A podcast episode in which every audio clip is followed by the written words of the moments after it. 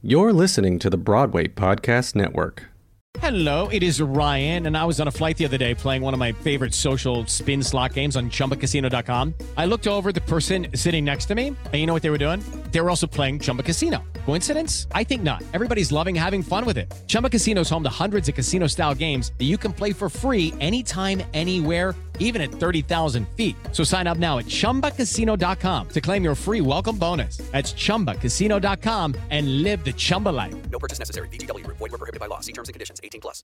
Hey guys, it is Ryan. I'm not sure if you know this about me, but I'm a bit of a fun fanatic when I can. I like to work, but I like fun too. It's a thing. And now the truth is out there. I can tell you about my favorite place to have fun. Chumba Casino. They have hundreds of social casino style games to choose from with new games released each week. You can play for free anytime, anywhere, and each day brings a new chance to collect daily bonuses. So join me in the fun. Sign up now at ChumbaCasino.com. No purchase necessary. VGW. Void were prohibited by law. See terms and conditions. 18 plus.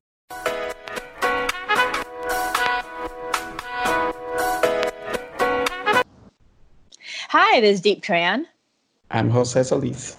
and we're your token theater friends, uh, people who love theater so much that I, I I I think this week I saw this weekend I saw like two shows and it felt like a normal weekend, you know, pre-COVID weekend.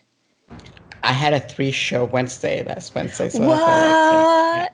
matinee, evening, and evening plus, I guess, or something. Yeah, oh. that felt amazing.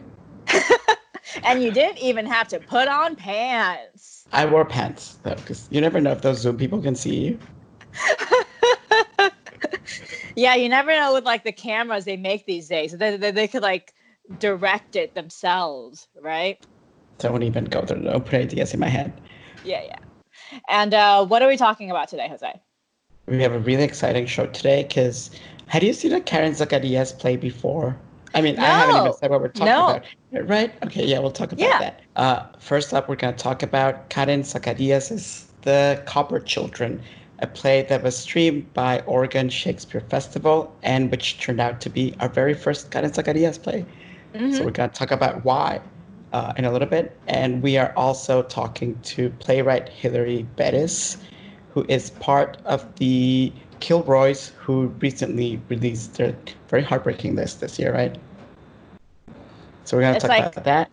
Yeah, yeah. Shows of COVID past. I know. It's like, oh, God, I'm so sad. Oof, Yeah. oof indeed. Yeah, we're going to uh, we're gonna be talking to Hilary about the Kilroys and 72 Miles to Go, which is a play she was doing at Roundabout before COVID. So did you get to see that? No, I didn't have time.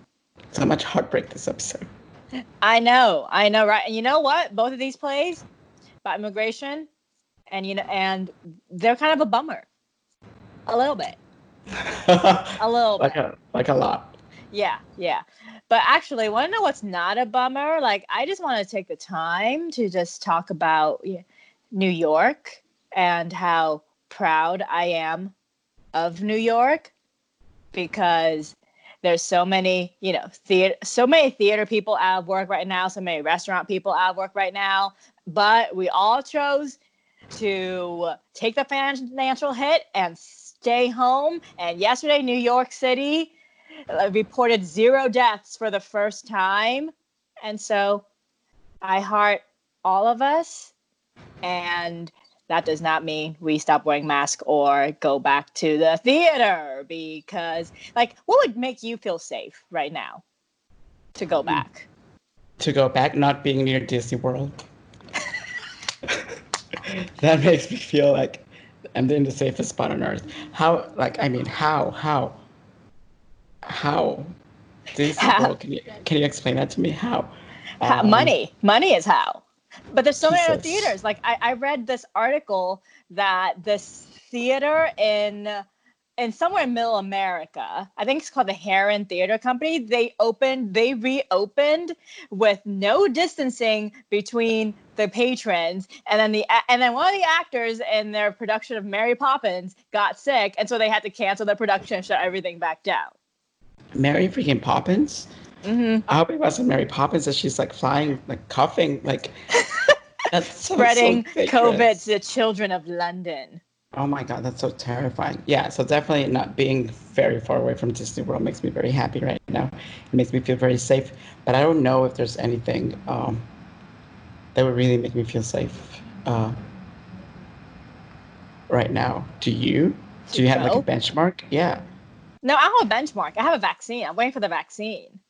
We're gonna be trapped for a very long time. We're gonna try. Yeah, I think that's why like so many, I, I like the two theaters in the Berkshires and Massachusetts, like they're reopening, and I'm just thinking, why? Why we're doing so good? No one's dead in New York. We need to keep. We need to keep everything down. Why are we getting ahead of ourselves? I'm so scared, Jose. You know what's so strange? Like it's like a bizarro world. There was a movie that came out uh, two years ago, but I think was released uh, commercially last year in the United States. It was called In Transit, and it's a, a German movie in which characters are trying to like do like migration from the U.S. into Mexico, and people are being smuggled from the U.S. into Mexico.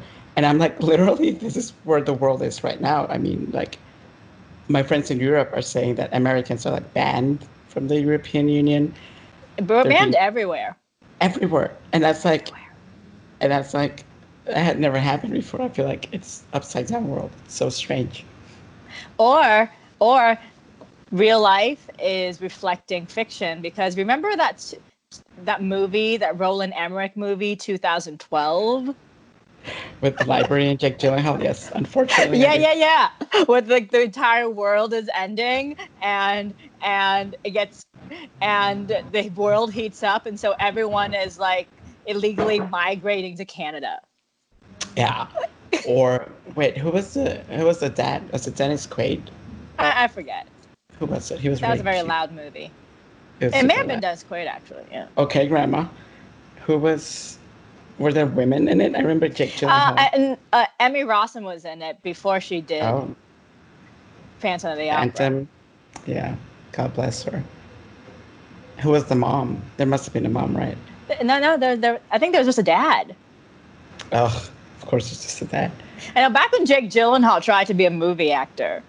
Remember, remember that pre-COVID I days? mean, I think I kind of like him more in movies than I do on stage, to be honest. no. He's not my favorite, like in, in any medium for starters. Uh, but I think I like him a little bit more in movies. But whatever. Why are we talking about You, Gyllenhaal? you didn't like you didn't like Sunday in the Park with George when he I did liked- his best Mandy Patinkin. I like Sunday in the Park with Annaleigh Ashford. no, I mean he was really good in that, but I I don't know. I'm I'm a I'm a It didn't, didn't Gyllenhaal agnostic. Yeah. Yeah, I'm, I'm also very hall agnostic. You know, don't tell the fans. Like, they're gonna come after us. So are we cutting this from the episode? Yeah, know, no, we're not cutting. The... it seems we have we have the same taste in men, Jose. That, that I, I think that's what's happening. Not Jake Gyllenhaal. Not not Jake Gyllenhaal, Yeah. but yeah, I mean, even if he was on stage right now, like who would pay who who would pay to be in a theater and try to not get COVID? You know, Someone would pay. There's always someone risking. Mm. There's willing always to risk somebody. people's lives. Yeah. Betsy Yeah. DeVos would pay. Mm-hmm. Which is why, you know, I'm I'm glad so many there's some pe- people who are opening, but I'm very glad theaters are continuing to close and stay home because we're all in this together until the very end, which I hope will not be a year from now. That's dark. Can you close it with like a like a happy ending instead? No, we're about to get into a discussion of immigration. This is not this is not like I was like, purposely mentally preparing. like? I was like mentally preparing. talking about Jake Gyllenhaal and other things just so we don't have to go into the? E- Exactly, oh, wow. exactly.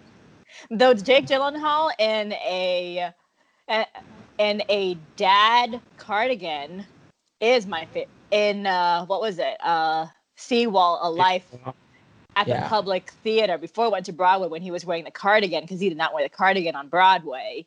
That is my favorite Jake Gyllenhaal. I think my favorite Jake Gyllenhaal is shirtless Jake Gyllenhaal in the very inappropriate Prince of Persia, in which he played a Middle Eastern man. Remember that? Remember back when it was okay? It was never okay. it was never okay.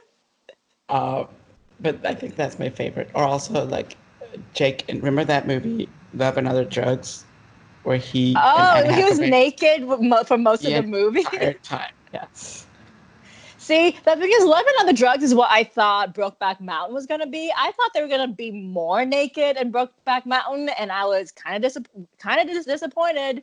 You know, R.I.P. Heath Ledger that they were only really shirtless for like one scene. They are in like the mountains in like Utah or something or Montana. It's a fantasy. It was not a fantasy. He's murdered at the end. And it's not a fantasy. It's not like Danielle Steel, like lady porn. It's Danielle Steel like it was lady porn? gonna. Uh, yeah, she still writes lady porn. Yeah, Oh, really? I thought it was gonna be. I thought lady porn is the same as gay porn. You know, like we just like seeing Girl. good-looking men Doing with no very shirts different on. things. with no Yeah. shirts on. Yeah, at different levels of like lubrication, let's say. Okay, we need to talk about this play. we, need to, we need to dive in. To do- I'm holding your hand. Are you ready? I'm not ready. Okay, that's right. I'm not ready. Okay. They were both very depressing. Uh, Yeah. Okay, let's start So- with the Copper Children. The Copper Children. Okay, Okay. you go. So, The Copper Children is based on a true story, and it is by Karen Zacarias, who is one of the most produced plays in America. But fun fact, you know, Jose said in his article that is on our website that you can read that Karen has never had a play done in New York, and but it just goes to show you you don't need to be approved by New York in order to get like a multi-million dollar production. Oregon Shakespeare Festival produced The Copper Children. It is not a small theater. It is a very large theater and it was a really stirring production. Like, you know, it's very it was very Brechtian to me actually.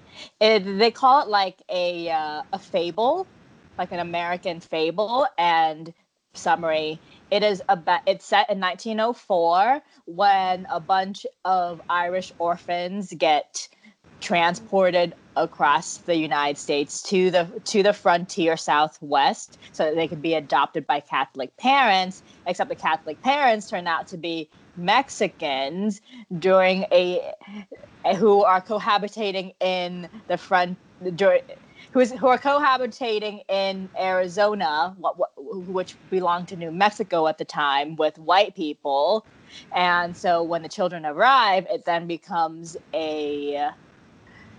When the children arrive, they turn they go from Irish to white, and these all these racist white people are like, you cannot, these Mexicans cannot adopt the our children even though you know they didn't actually want them originally because they're irish but because race is a construct they decided that you know these mexican parents are not good enough for these children. And so it's about that. And Racism, in 1904 children, yeah like 1904 orphans. Like it's so crazy, like to even because The- one of the things the that Karen- original caravan Not, yeah, pro- oh my god. unaccompanied minors you know it's insane though, right? But Yeah. I mean, that happened so long ago, and like, uh, why aren't people learning their lesson? Um, it was very sad. Although, yeah, the, the play is very Brechtian. It was very sad because I do you think you would have been able to like handle it if it had been more naturalistic and if we had seen, for instance, like actual little children, and if it was more literal, would you? Was your soul ready for that? No, not really. No, I, I think it was comforting to know that this was, they're all just telling a story. Like the actors, you know, like the actors start off in modern dress and then they recreate these stories. They recreate this story and and there's like there's always slightly a remove but what i really loved about it was whenever we went back in time like even if it's just like a very short scene like karen is such an economical writer that she's able to make you feel these people's humanity the you know both the mexicans and the white people without with with very little time like she establishes she establishes the scene the racial scene of arizona at the time which is incredibly complex in like less than five minutes it's like i don't know how she did it but i was riveted the entire time Karen Zacarias for Secretary of Education. She Mhm. gets. I mean, she. I learned so much, uh, and I know that's not necessarily the purpose of the play, but I learned a lot about about history, and you know, it was so strange. This, this trial at the end, this custody battle for the uh, one of the little Irish children, um, who's played by a puppet named Katie. Uh, anyway, uh, it was so strange that this whole battle was called the trial of the century. And how many trials of the century have we had A since? lot. Like, yeah, like OJ, and like everything's always like a trial of the century. And I'm like, I don't know. It, I just felt so bad. I felt such failure as a human being, not not as like just myself necessarily, but as like a human society. Like Jesus, like don't we learn anything like at all? no Like at all? No. No. Well, the, Yeah. well, I mean, an example of how why we haven't learned anything. It's because no one, no one teaches this in schools. Like the way American history is taught in schools is very much slavery happened, and then slavery did not happen. We freed the slaves, and then everything was okay until World War II when the Germans killed the Jews, and then we had to kill the Japanese. But it was all them. You know, it's all, very much an us versus them mentality, and all of the in school for me, like all most of the racial stuff was like during the Civil War. And so, That's like, you don't learn if you don't learn your history, then of course you repeat it. And and what I really loved about the play was the fact that the thing is like it could so so like there was a review in the New York Times of this play and they were talking about and the reviewer Elisabeth Vincentelli was talking about how it was like very overstuffed with themes and she found it very didactic and I actually and I actually didn't because it's like it's not an issue it could be an issue play but Karen doesn't spell it out in exactly those words she is just telling the story and because the actors are in modern dress for a portion of it like it allows you to make the connection in your own mind without the play guiding you through it and that's the brilliant thing about it So wait, wait, wait, wait. A white lady who probably left Oslo and the inheritance is saying that this is overstuffed with themes, and who probably loves Angels in America is saying that this is overstuffed with themes. Okay, wow. i know i know No that's why we exist it's fine it's fine Everyone's like, entitled to their is stuff like opinions. yeah No, I know, but it's like i- if if these people like started started like judging works by non-white people with the same like lens that they do works by white people that they love, they would be like pot meet kettle, like in Yeah. a lot of wow. Okay, anyway, But this play is basically kind of like Caucasian chalk circle. But it's like why? It's like why did why did why am I the only one making that connection? It's it's kind of like uh, you know playwrights of color are also influenced by white people yeah, as well. yeah. Because they're probably too busy writing mucho escandaloso in a new playo by Karen Zacarias. Like I don't know. It's, how- it's like a how- telenovela, except it's not. It's not. It's not a telenovela, yeah. In fact, one of the things that I really enjoyed about writing about Karen, getting to speak to Karen, was that you know we have bonded in the past digitally, digitally, over how angry we get at white critics and white people using the word telenovela, usually as a pejorative, right, and as something that's like And that's and Mhm. like I don't know, like bad. And it's so strange because like most of those people haven't even watched a Watched a telenovela lot in their of- lives. no. Yeah, and I loved telenovelas so much. Love, love, love, love, love them so much. So I don't know. I don't know. I don't know. I guess that I hope that they would have again. Don't we ever learn our lesson?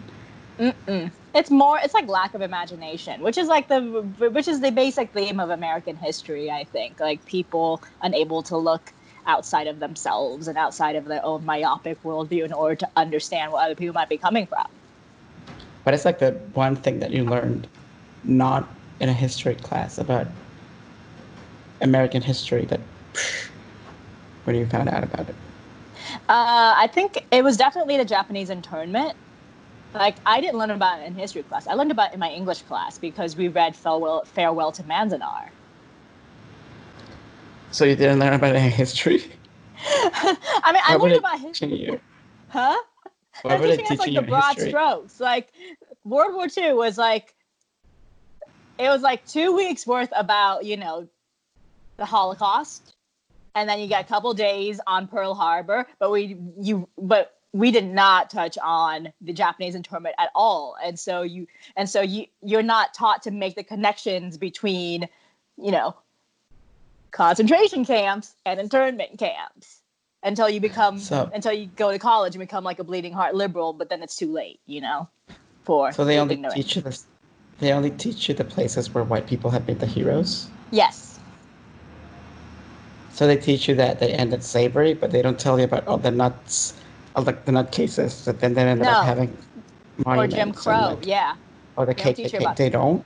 no Not a word. No I, I went to school in california Girl, and that's a progressive state. i know right imagine how much worse it is like in the actual south Kentucky. i know Oh my god, that's terrifying. Oh my god, like Alabama, Kentucky, Georgia, they must be mm-hmm. learning. yeah that's that's why we're in the situation where we are in now because we are not taught that racism does not end with one event It does not. you know what are you right right That is so insane.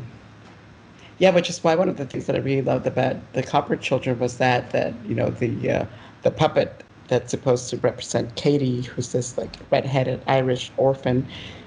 She doesn't have a face. Like she doesn't have like a you know she's made out of wood with no hair or anything. So it forces one, I would hope, to empathize and to see their own children up there. Um, Wow, that took yeah, that took me on like a trip. But that's like insane though. Like I can't believe they. I mean, we talked about it kind of in our previous episode. The uh, our Hamilton Congress. If you haven't watched it, go to that at some point. work Uh, work but yeah, work. But we talked about that about how even like I know you know you know you know how my sixth grade history book ended the last part of my history book, and someday man will reach the moon. and okay, I was I was born in 1986, so people had already been to the moon. mm-hmm But that's how my history book ended. Cause like we got the uh, like the secondhand history books from American schools. yeah yeah So although I was in an American school, we were getting like super old history mm-hmm from the U.S. mm-hmm Yeah. But that's like, oh god, uh, how can people fix that then? So do you think that plays are a good place, you know, to learn history? Um, I, I don't think like a play should teach you history because you know a play comes with its own preconceived notions of what's worth telling, like any history book, and and it's always going to be incomplete. Like you can't stuff like Karen couldn't stuff like all of Arizona colonial you know history in No. into her play. That's why you need more research. But I think a good a good piece of work like you know like a, like the Copper Children, like Hamilton, will like inspire you to look more into it, or it should inspire you to look more into it. And so actually, after I watched the Copper Children, I actually looked up, I actually Googled like Arizona orphans 1904 to see if it was actually true. Because I'm, Were I'm a you like too sad? No, because I, I'm a nerd. Like I need to, I, I need to know. I need to know.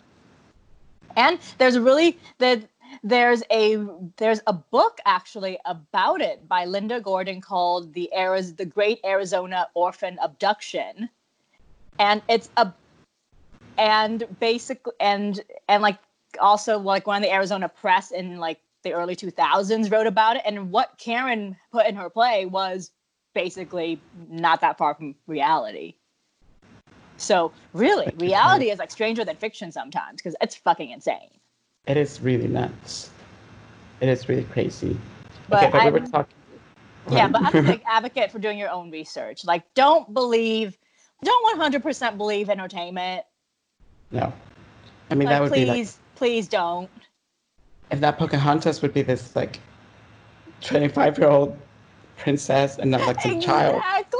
That stuff. Exactly. Yeah. Uh, oh, Disney, you have disappointed us in so many ways. Do you I think do like Disney's gonna? Pocahontas though. I love Pocahontas. I love like, it. It's so but when I- problematic. But when I found out that she was like 12, and he was like, I mean, and they and she didn't even marry John Smith. Do you remember who she married in the She end? married John Rolfe. Yeah. Yes. Who's in the sequel Pocahontas 2 Journey to the New World. Do you remember Voiced that? by Billy Zane. Voiced by Christian Bale, right? Wait, n- no, no. Christian Bale was in the Terrence Malick, The New World Pocahontas movie with uh, with yeah.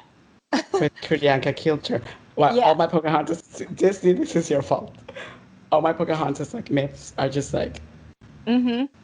Are you sure Christian Bale wasn't in the animated Pocahontas? No, also? Billy Zane was was because I remembered. Oh, it's it's Rose's fiance in Titanic. You're such a gay boy. Teenage girl. No, but you weren't even a teenager. I was a You preteen. like- I was a preteen. Yeah. Was that when you were reading the Babysitters Club also? Or is that too Oh old? yeah, yeah, yeah. Mhm. All during all the '90s were a very vivid time in my imagination. Clearly, I'm older and I'm already starting to forget. Uh, but um, okay, let's talk about. Wow, this play is like making us like talk about some crazy shit. Yeah, I Uh, know, right? Well, let's talk about what we talked about at the beginning. How this is like the first Karen Zacarias play we have ever seen, and how wrong that is. Because, um, who are, who are the top people who are never produced in New York? It's Karen Zacarias, Lauren Gunderson. Um, Has um has Oct- Octavio Solis been produced in New York, in New York? I mean, not while I've been around. I think.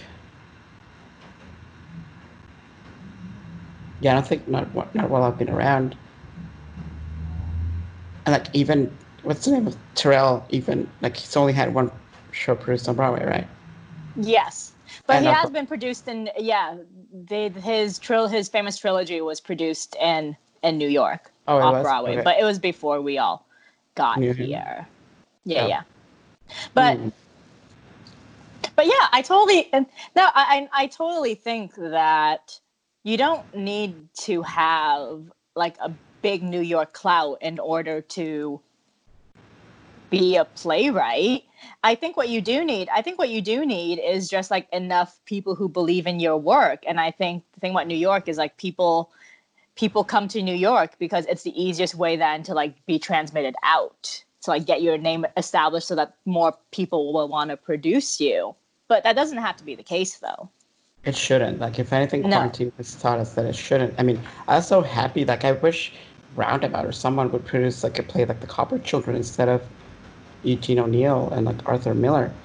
Mm-hmm. You know how many how many Arthur Millers and Eugene O'Neills can we get every season, right? Or Tom Stoppard. Yeah, I mean, I kind of have a soft spot for Stoppard, but yes, enough Tom Stoppard also, but also uh, Chekhov and everything. And yes, I was right. Christian Bale was in both Pocahontas.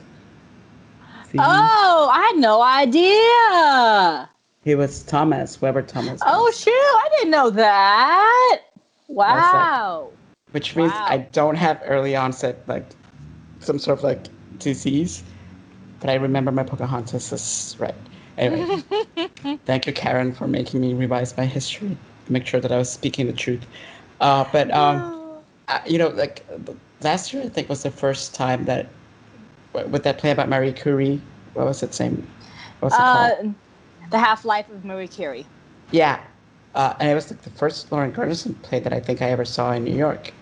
No, it's a third that's been produced in New York. Oh, okay, but that's like nothing. And she's like, isn't she like the most produced after Yeah, Shakespeare, right? yeah, or something like that. She is Wow. in America. Yeah, but it's, it's because like her plays, her plays have gotten circulated out, out, you know, outside of New York. No, but I, I, but I do want to shout out like the director Shariffa Ali because I've never seen any any of her work before, and I was like really impressed by how she handled this because I think it's you know it is you know when it comes when it comes to stuff that breaks a fourth wall or has a lot of ideas like this one, like you want you, you don't want like it's easy to be overwhelmed by it and i think like i loved how simple she kept it with the scaffolding that looks like my mine scaffolding and and just and just making sure that and like the designation of different time periods is just through like costuming and skirts and things like that. And so it was all very simple so it really allowed you to focus on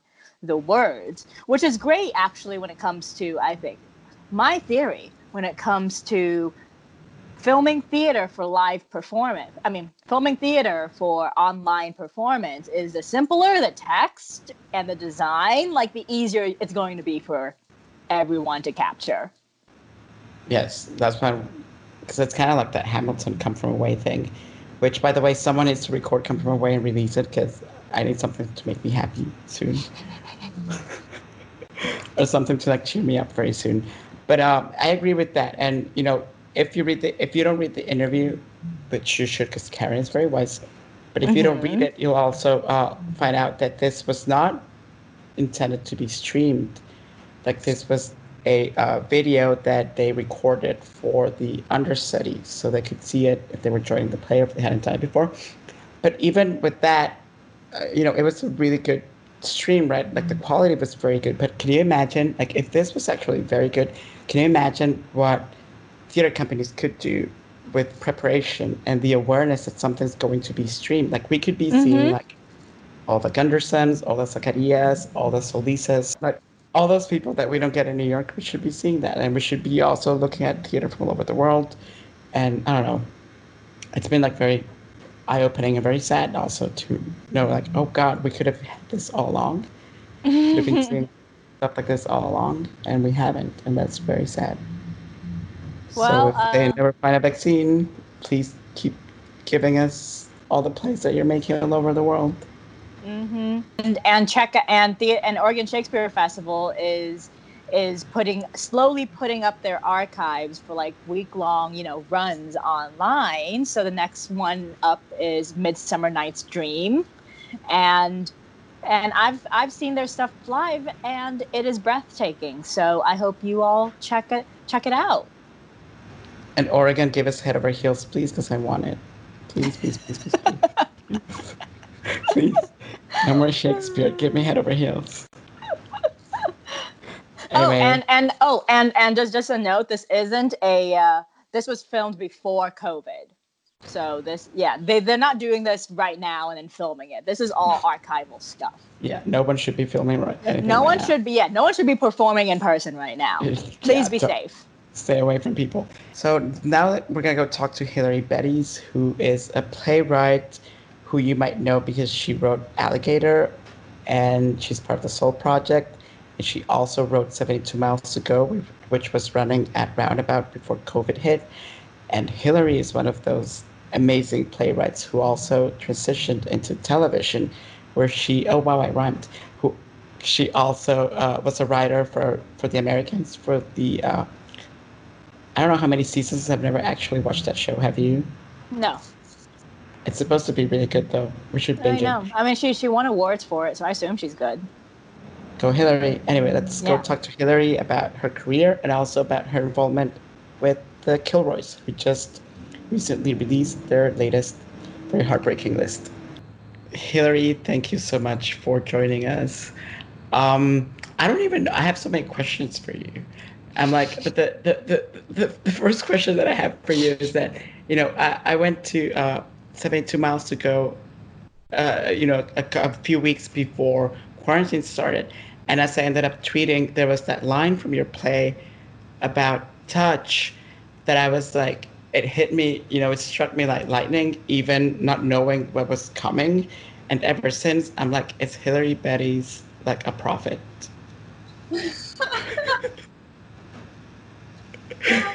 Yeah, no, I know. It's it's it's I mean I've been working on this that play for years, but this feels like we are all now living what the undocumented immigrant experience is.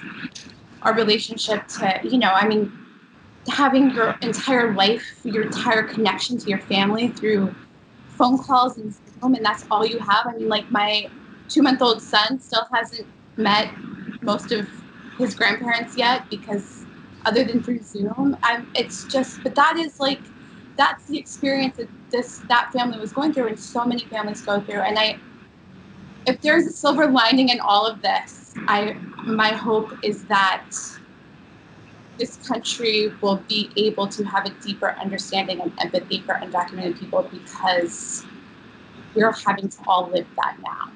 You know and for us it's temporary. Mhm. It's not. Ha, like you you talked about that experience like so vividly in your play. Like how did you research it? Like, what, what what was part like what was a part of the process of like getting into that headspace like? It, I mean, it was, you know, it's partial, it's personal, partially personal. It's partially, you know, it's it's a subject matter that I've written extensively about. It's something that I've, you know, I feel like I've been talking about long before it was ever really even in our news cycles, you know. Uh, and my my mother grew up on the border, and you know, but the family in the play is really like based on my family. Like my father's a, a, a minister, my brother's in the military, my you know my mother's a nurse, and so like the character, the specificity of the characters were very personal, and people that I know, people I love, and conversations that that I've had. Um, and then in terms of like the, the, the being undocumented, I, I worked with a lot of different actors that are undocumented throughout the process. Um, you know, met with immigration attorneys and spent some time in um, at, in actual like attorneys' offices and different you know clients that they had coming through and like what the day to day was like for them and what the language was like for them. Um, but I, you know, I, I just I don't know. I mean, I feel like this is like the greatest human rights issue of our generation, and I think because of that, because of that, like belief and passion, and and I mean, I feel like attention must be paid to this, and so I, I think in talking about it, that is what is at the forefront of you know everything that I write about this. You had you encountered like a lot of success doing television, writing uh, in the Americans, which I'm sorry, I I still No. haven't watched. I still haven't watched yet, and I'm like, it's everyone's telling me like it's such a great show to binge right now, but I'm like, it sounds very intense, so maybe I'll wait a little bit. Uh, but you know, you had great success writing for television uh, in the Americans, and then 72 Miles to Go ended for up for a few weeks, being streamed also, and you know, it was its devices to play, and obviously none of us knew that this was coming. So, I I would love if you could talk about you know what you have learned from writing for each different medium that you kind of wish more you know TV writers incorporated this theater thing more often, and that playwrights incorporated this TV thing more often. Yeah, I you know I feel like the more that I, I mean I I've like first of all being a playwright, I like started as a playwright. Theater is like my great life love and passion, and I TV really sort of has been more like pragmatic and you know you get really tired of like being poor and not having health insurance. Um, so like the more that I've, I've worked in TV, the more I really have a deeper love and appreciation and understanding of what makes a play a play. Um, you know, you you can have, and the, I mean, first of all, theater is a, a live experience, and so the way that our brains experience time in theater versus TV is very, very different, and you sort of have permission in theater, I think, to just live with characters in real time in space uh, that you don't have in TV. Like audiences get very bored very quickly staring at a screen, you know, and so you like, and also like when you're you you have cinematography and you have editing and you have all of these other camera tricks, you can get a point across much more quickly. I think in in, in theater you really need to it, it's it's sort of like the characters either need to say it or like the relationship needs to say it for an audience to understand it. And I think that's probably the biggest difference. But I I I wish that honestly, I wish that we could take some bigger theatrical risks. You know, especially especially in like the uptown theaters that are uh, I think still more of like a traditional American kitchen sink drama, which I think certainly 72 miles I think fell into that. But um, but like how do we take that and take you know, I think like the pacing and the sort of big gestures that you can have in television, like how do we use that in theater and how do you think theater feel more like, you know, like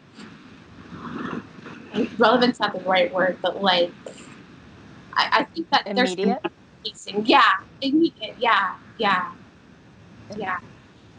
And Right, right, so- like understood character development, and I think we're definitely right. Well, yeah, I- and I, I'm glad you mentioned that 72 Miles was a kitchen, is a kitchen sink drama. I mean, it, it's very because we Jose and I also both saw Out Your Play Alligator, which was pretty batshit. Bonkers. I love it. It's bonkers. it was very bad shit. it was so crazy, but it was a, it's a, it's a completely different play than 72 Miles to Go in terms of you know topically, but also stylistically. Though Yeah. you do, they still have like the fragmentation Yeah, aspect. So Yeah. like when when you heard the news that you're getting produced in the the 200 seat, you know, big off Broadway space on 42nd Street, 46th Street, like did that affect the how you decided to write the play? Uh, okay, so I was like, I love alligator. I love like messy, weird downtown theater shit. Like I, that was sort of like my jam for a long time. And then it's like being completely like pragmatic. Uh, I was like, my career has hit this glass ceiling. Like uptown theaters, like they read my stuff and they're like, "We love you. We'll never produce it, but this is cool. Let's have another coffee." And I, I'm tired of this. I want to write a play that gets the attention of uptown theaters. This still is like something that I'm passionate about and a subject that but reaches a big Mm. you know, I'd, I'd also written a play, The Ghost of Lote Bravo, that was also very like messy and gritty and sort of, you know, I think closer to the world of Alligator than 72 Miles. Um, so I wrote the play with that in mind from from you know the first word on the page. Uh, so I kind of you know, and then roundabout loved it. And, you know, I spent a couple of years like doing readings with them and developing it, and um, um, so I like I, I very like intentionally knew what I was doing. Oh my god, I love that so much. Um, you know, now I wanna, I wanna, I wanna go into like the more like heartbreaking uh, themes that we're gonna like. Oh my god, you should have seen us like try to get serious to record earlier. We were like, we don't want to like talk about the sad things that we have to talk about uh, right now. But um, Because we're also talking about Karen Zacarias's play, The Copper, Ch- Copper Yeah. Children, this episode, and that, and we're like, wow, it's a lot about immigration and family separation, and I mean, granted, it, it's a privilege to be able to like not think about it all the time. For sure. Absolutely, yeah. But but anyway, yeah, we were like, oh god, like we were like doing running circles around the themes. But uh, you know, one of the reasons why we wanted to talk to you, besides loving 72 miles ago, is because you're representing also the Kilroys, and on different years, the Kilroys. Every time the list comes out, it's like a fuck yeah moment, right? About like all these plays that are you know haven't been produced yet and that are there for you know for people to like read them and start producing them and this year we got like the heartbreaking like the you know like the sadder like twist to that which is the plays that could have been. And i mean the plays haven't gone anywhere. They're still in, Yeah. the world. And they can be produced if we go you know whatever production and staging looks like at some point all the plays can be that. But can you talk a little bit about you know the idea behind this year's list? And it's so sad like i don't you know it, i don't know i don't even know what to say it's just so heartbreaking it's it is really heartbreaking. You know, I mean, I have I've had multiple productions that were canceled, and so I'm like, you know, I'm I'm I, every playwright on this list. I mean, I know how how like gut wrenching it, it is. And it's, you know, you work so hard and so long and you finally get an opportunity and you know, overnight it's it's it's pulled you know, the rug is pulled out from under your feet and I'm sure a lot of these writers are wondering, will I will my play ever get will I ever get a chance again? Will my this play ever get a chance again? You know, none of us know what the, the landscape is gonna look like when when when theater comes back and who knows when that's gonna be. But I think for us we really wanted to respond to the moment and we wanted to really think in sort of big picture terms about what is happening not just in theater but across you know the world right now.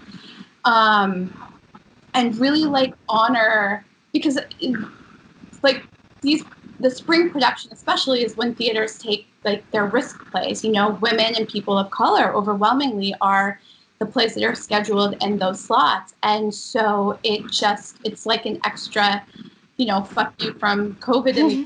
the universe.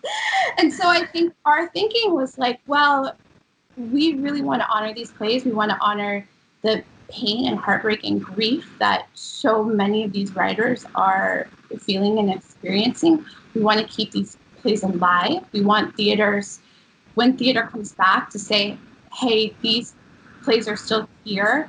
Please don't like fall back on like musicals and revivals of old dead white guys because you think it's like do these plays, read these plays, keep these plays alive.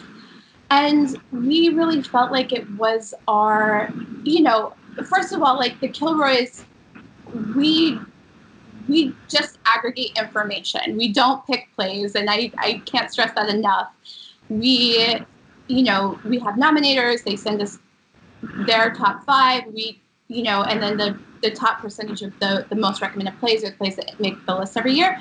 But we felt like that seems a little bit small in terms of what's happening in the world right now. And so we really wanted to just make this here's all the plays that have been canceled and that, that this is really a living list. You know, that more plays are going to be unfortunately canceled and postponed so that people can continue adding to this um, so that we really document what is happening right now in this era with this particular. Yeah. Um, what's your opinion on like people producing things virtually? I, you know, I mean, it, it's, I totally understand. First of all, I understand like artists need to keep making work. We need to keep making work and we need to respond to the time. And this is what it is. Theater cannot happen. We cannot bring rooms together right now.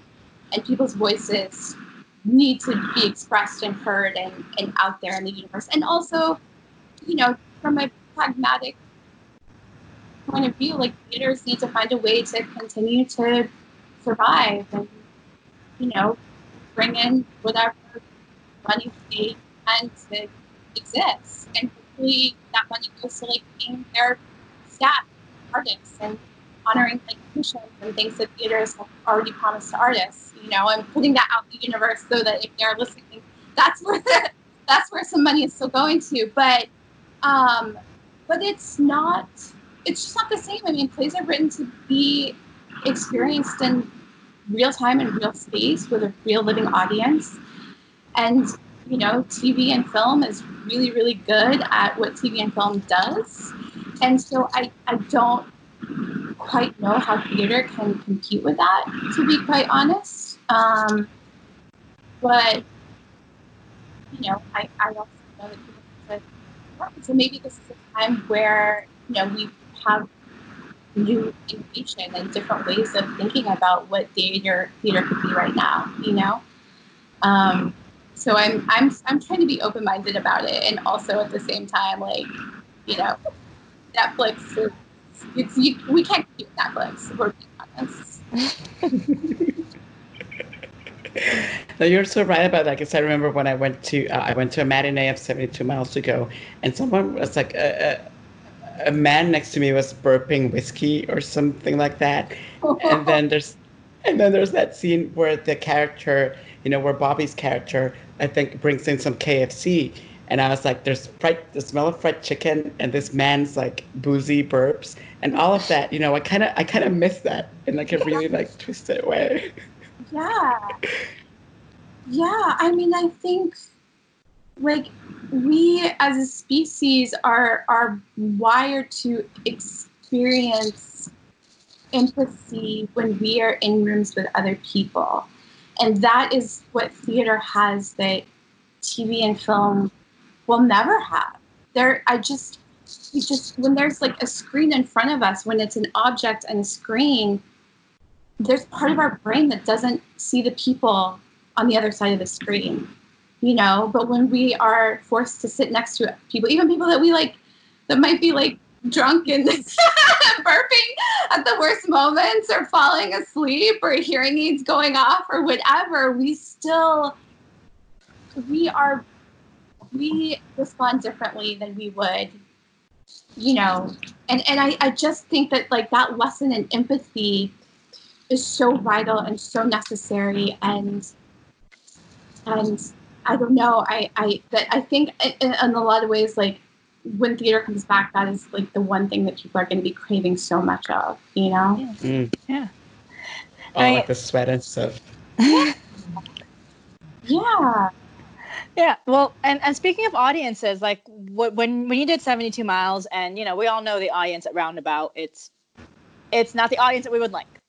no Uh, but but but you were exposing them to a, f- a personal story that they would not have had knowledge of otherwise. You know, because Im- undocumented immigrants are usually very vil- are still quite villainized or otherized in media. And so, do you think the play did what you wanted it to do in terms of like making people feel empathy and yeah hopefully inspiring them to do something? Yeah, I think some people yes and some people no. You know, I I think there. I mean, definitely conversations that I had with some people felt like, oh, I never really thought about immigration from a family perspective. I never thought about it from like the small things in life that we take so for granted that are missed, and how massive that grief is you know uh, and i think definitely there definitely were people that for sure were inspired and then you know and then of course there's people that are like oh it's uh you know political trying to you know Mm. make me feel something for people that i don't want to feel for you know and i will say that i, I think because there are not enough Latinx stories. It ought, it ought to be, but especially on our stages, there just aren't. And I think for a lot of the audience, like very, I will say, very like well-meaning audience members, I think the only thing they've really ever thought about Latinx people and this particular subject is from like the New York Times headlines or like what they see on like CNN, you know, and it's always these gut wrenching stories about you know detention centers and children being taken from their families and like the harrowing harrowing journeys across multiple countries and the violence and the death and cartels. And yes that is part of it but also for so many more people it is like this these like quiet everyday lives. Um, and and a first of all that's what i wanted to highlight but b i think that there was a real expectation maybe not even conscious but a subconscious expectation that this play was going to be like trauma porn and i think a lot of people were disappointed when it wasn't Mm.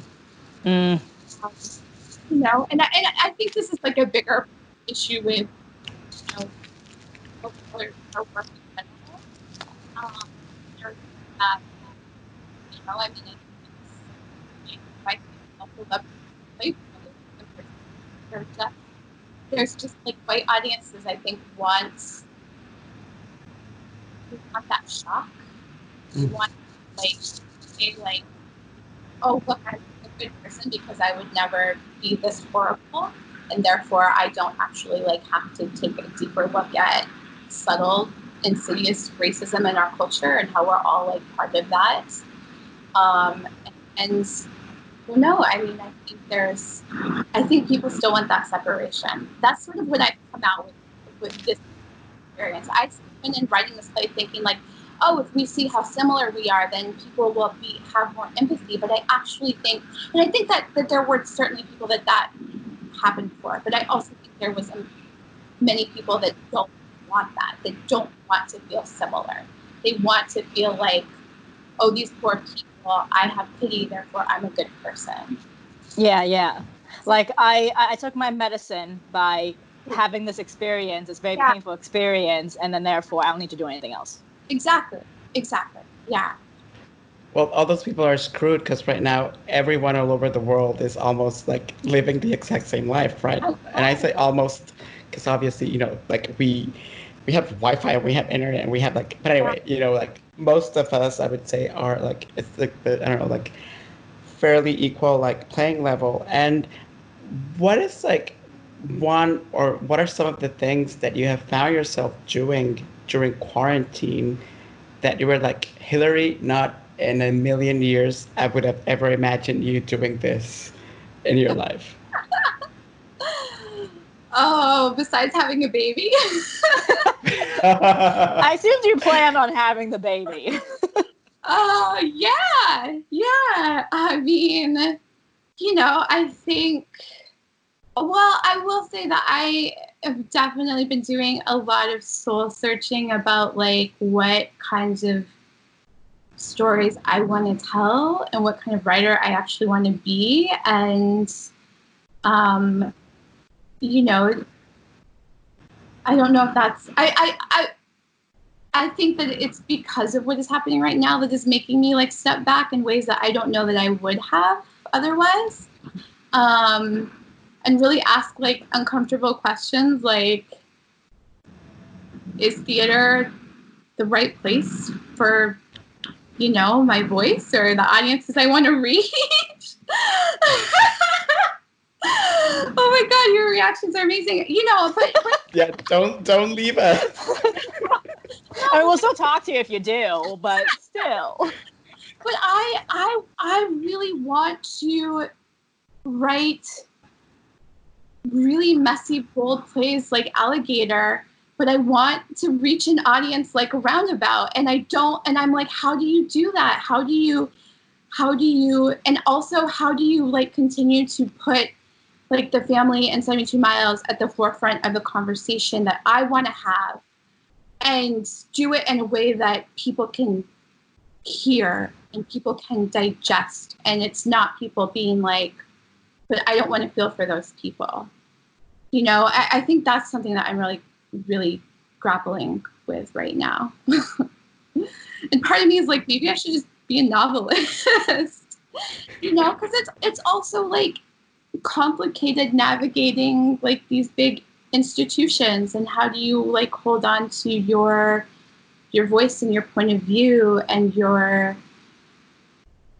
your the, the, the concept of the thing that you wrote when you're there's so many like moving parts and other departments and other perspectives and other stuff coming at you you know? And and i think that's i've per- like found that hard to navigate in every production that i've had period whether it's been a like roundabout or like a tiny theater and you know Kansas City or whatever, it's it's a hard it's hard it's a hard thing to navigate, which I feel like is part of the conversation that we're also having right now in theater. But Yeah, yeah. I, I think the lie. And I mean, Yeah, mm. and, And the- and, and I mean, oh my god, sorry. Oh, no, I was, I was gonna, like, I don't, I don't, I don't mean like to put like a cloud on your novelist parade, but even there, like, look at American Dirt. Like, even there, it seems that what they want is like poverty and suffering porn. So don't leave us, Hillary. don't go write books. oh, well, I won't. I love writing plays too much. Okay, thank you. For, I know. Well, it, I feel like it's one of those lies that that theaters like to tell themselves that it's all like art based, it's not commercial, like you know Hollywood is. But the same, but no, like you're making all kinds of artistic compromises in a production because you think, oh, this is what the our white audience might like. You are. You really are. You really, really, really, really are.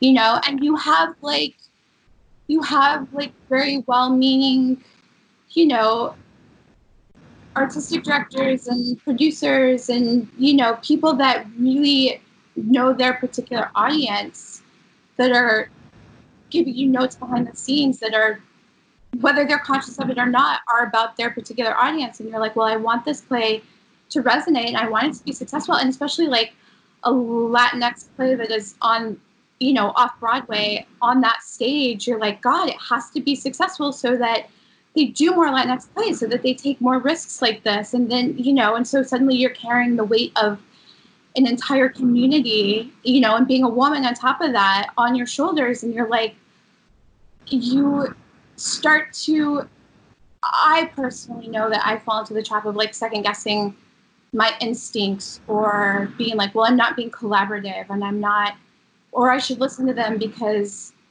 no i see it this way but maybe that isn't going to resonate with this audience and so i should like cut that part of the play or i should like tone that language down or you know i should you know make this like a more sort of waspy repressed scene than like a big mexican family that's like shouting at each other. You know I, it, it's a lot of like those little tiny this, this constant like mental calculation that you're doing and which i feel like you know white male playwrights don't they, they just don't have to think about those things because everybody behind the scenes and in the audience shares their perspective and so they can sort of be bigger and take risks in ways that i feel like my instincts say this and my you know pragmatic brain says this and it's a constant deep Mhm. gut wrenching emotional wrestling match you know and um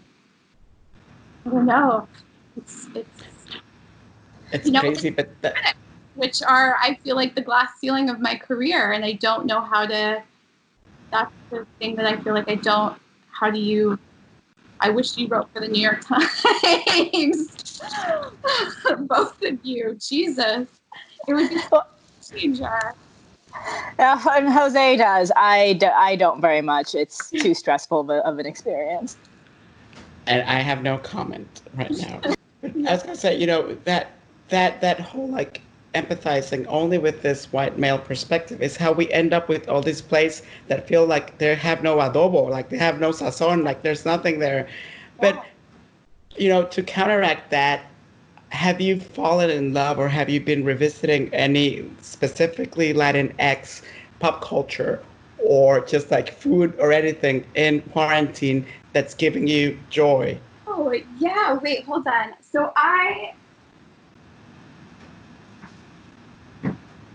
I am like my like I like my education like this I'm reading uh and th- like because I'm really like I don't know enough about Chicano history and especially like women's Chicano history and so the, like I'm spending a lot of time just like digging deep into like my own family story and and the history of this country because I feel like, you know, it's.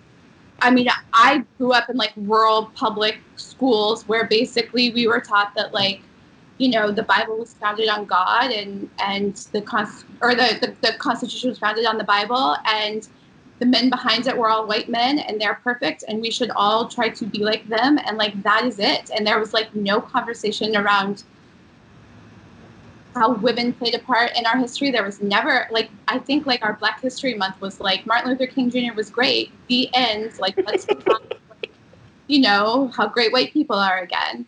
Uh, like that really is like that was like my education, and so I feel like I'm I'm like well, I can expect our country and our culture and our society to understand our history until I really like start to look at it and understand it for myself and understand like why my family made the decisions they did, like what were they dealing with as they were like, you know, coming of age in this country and trying to carve out their own place, you know, because it's it's one thing to like look back and say, well, why didn't my grandfather teach us Spanish? It's another thing to look back and say, wait, like that was during like the repatriation of you know Mexican Americans and that his mother and his family was living in fear and you know the like Juan Crow laws in Texas that like nobody talks about and you know and and until you can understand it in that context like how can we really understand ourselves? And so I think that's like what I'm really trying as well as like having a baby now and and like wanting to teach my son you know who we are and where we come from. And also like there's more to the world than what you're going to be taught in school. No pressure on you Hilary but like just hearing you describe all these things i'm kind of like seeing like a 72 miles tv series like prequel like set uh, like in the 1900s and then you can write a book about the repatriation act and then you can end up with your own Hilary Bettis like universe with movies and tv and plays. Yeah and that way you can do it all and not and not leave theater. From your mouth to god's ear. I love it. I love it. I mean I've, i have some like tv development stuff that is sort of all in the same you know trying to have the same conversations around like immigration and the chicano experience and you know trying to find different ways to subvert it into our pop culture and we'll see I love it. So this is the part of an interview where you plug everything that you're working on, everything that you want us to make, you know, happen, so you won't leave theater and write books. Okay, well, if you could like get some like different critics reviewing plays, that would be amazing uh, for the field, for all of us. Um, I, I mean, I think really what I want to plug is the Kilroys and the Kilroys list, and I want like everybody to just look at those plays, look at all the plays on it, read all of those plays, and especially the plays by unknown writers, by you know plays that were canceled in small communities, by local right, you know, like really reaching out and supporting them, and not just like the usual suspects that are, you know, the well-known, more well-known writers among us that have plays canceled, but like those small those plays and like keeping them alive, keeping them alive, reading them, programming them, like like making a commitment to bring these plays back when theater comes back. That is like if there's one thing I want to leave people with at the end of this conversation, it's that. Because also so many of the plays on this list are women of color. And these are like vital, necessary, beautiful voices that deserve to have a platform and deserve to have those productions. Um, you know, and then read other plays by these writers. And then go back through all the Kilroy's lists and read all of the plays by, by, by women that you have not read yet. I think our, our play our, our list last year was all uh, or the, the year before was all uh, women of color and so like go back look at that list read those writers read every single one that's it that's yeah. what I want to plug Thank you. I mean, we we're all in this together. And uh, give my love to Bobby and to the baby, and enjoy your downtime also. thank you thank you Bye. right. It was lovely seeing you. Gracias, Hilary. That was such a delight. Yeah.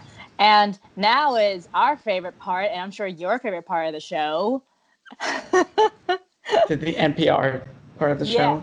yes. I mean, that's not my favorite, but okay, fine. I'll I'll be happy to do it this week. So thank you so much for all your support, all your comments. Like they really warm our very cold, jaded hearts. I mean, we're not cold and jaded, but you know what I mean.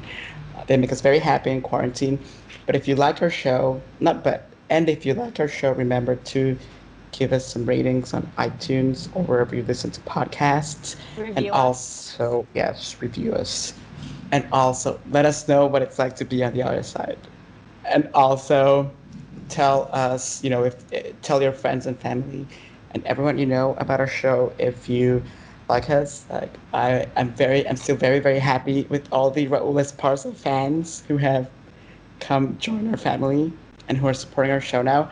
So yeah, we have a Patreon. You can, for as little as a dollar, you can get a lot of bonus goodies, including like Q and A's and posts that we send out every week, and more of our love. And I don't know, now I sound like a like I'm trying to do like an infomercial kind of thing, but no. Thank you for your support. We love it, and we are very grateful that you're here with us doing this Mhm. crazy thing. Yeah. I mean, I, I just put up a, an interview we did with, you know, the great Paula Vogel, and she was, and she gave us some advice, which is to like follow our joy. And so this show is bringing me a lot of joy every week, and I hope it is bringing all of you who are listening and watching some joy too during this tough time. Yeah, if we don't bring you joy, please Marie Kondo us. We don't. I Yeah, know. we don't want. Yeah, we don't want to be like bad juju in your lives. Mhm. But if you want to tell us how to improve and be a part of your joy, let us know also. Thank you. We'll see you next week. Bye.